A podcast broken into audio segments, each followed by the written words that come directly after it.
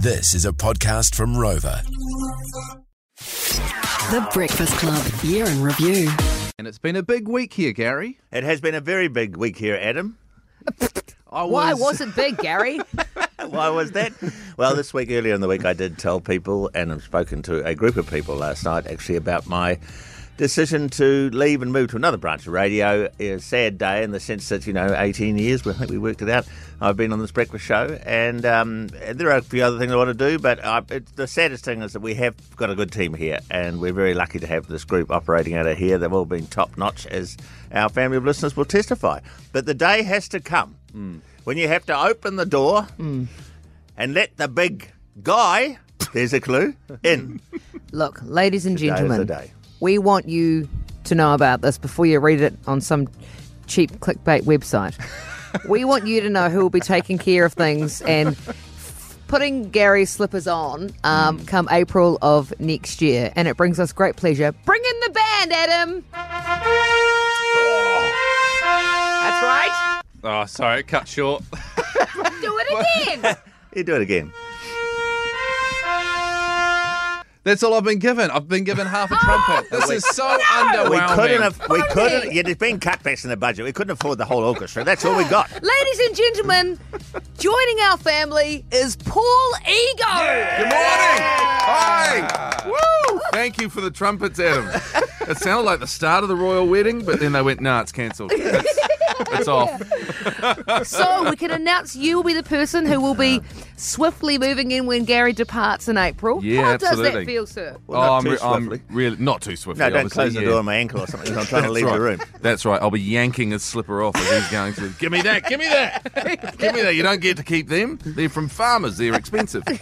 Uh, look, I'm stoked. I'm stoked to join this team, and uh, I haven't known many of you long. I've known Gary for quite a long time through Yeah. sort of entertainment, and huge amount of respect for uh, for the man. And uh, yeah, obviously it's not till April. You've still got Gary for quite a few months, but I'm looking very forward to uh, not taking his place because he's irreplaceable, but to bringing. To bring, you know, sort of the Paul Ego humour to the show and um, a new version of it with you too. You can say my my humour because you are Paul. I know I like to talk to myself in a Oh, yeah, third just- person, uh, like, like Mike Tyson used to do. You know, Yeah, yeah, yeah. Paul Ego's going to come in here, and the Paul Ego's going to do this. Paul Ego's going to bite Adam in the ear, and then get all his hair and like make it into a cushion because there's so much of it. He's got a lot of hair, eh? Yeah, beautiful hair. Texts are coming hair. through saying, Yay, I love Paul Ego so much. Yes, bring on the stick man. No, I Yes. told my wife to text, and that's great that she did it. She remembered. I said text at eight twelve, and she's done it. Thanks, Janine. So, for people that don't know Paul Ego, Yeah. You've got an amazing history in comedy and Let's- TV. Just quickly tell us a wee bit about you. Let's clear this up because Yes. we just we don't want confusion on the show. That's one of the For things that we're doing is making sure people got it clear. So people at Yeah, the moment are probably thinking of Suzanne Paul. So Yeah, well, I've also us your done that's part of it. I was Suzanne Paul for a while. That's why I called before and told you about the cookbook. Yeah, thanks. So I've been doing Suzanne Paul as a character for a number of years. Uh, that's not true. No, so I started in stand-up comedy, I suppose, in like the mid '90s up in Auckland, and that led me into radio. And I started at More FM in Auckland in 2000 with the, on the Kim and Corbett show with Jeremy Corbett, Kim Adamson, and Hilary Barry. So the four of ah. us were the Auckland breakfast show. Mm. When Cy and Gary were the Christchurch breakfast show. So mm. we were like the opposing. Oh, it's like this big fight. It wasn't really. They were heaps better. But the, you know, it was sort of it was the Auckland and the Christchurch show. So I was with More FM for about five years and still did lots of stand up.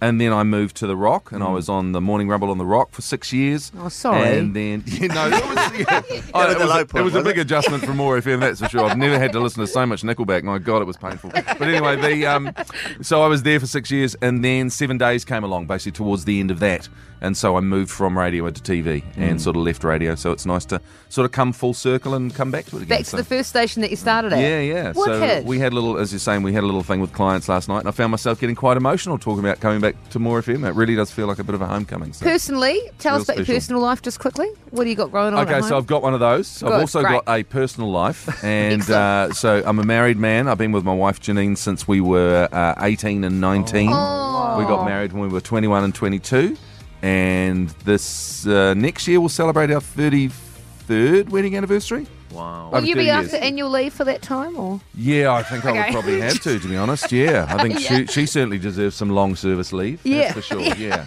and we've got a couple of kids, got a couple of boys. So Gabriel is 23, and uh, Isaac is 17. Right. Okay. Yeah, Oh my yeah, gosh, you're about to So leave home. I They guess are that- about to leave home. Are you listening, guys? You're about to leave home.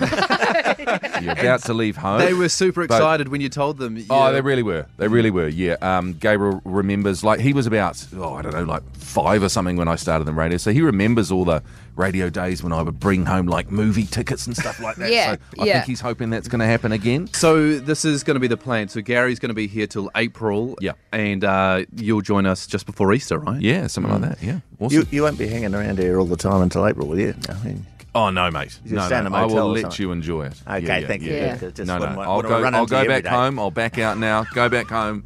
And I'll be back next year. It won't bode well if you keep nudging in, would it? Really, for Gary especially. Not really.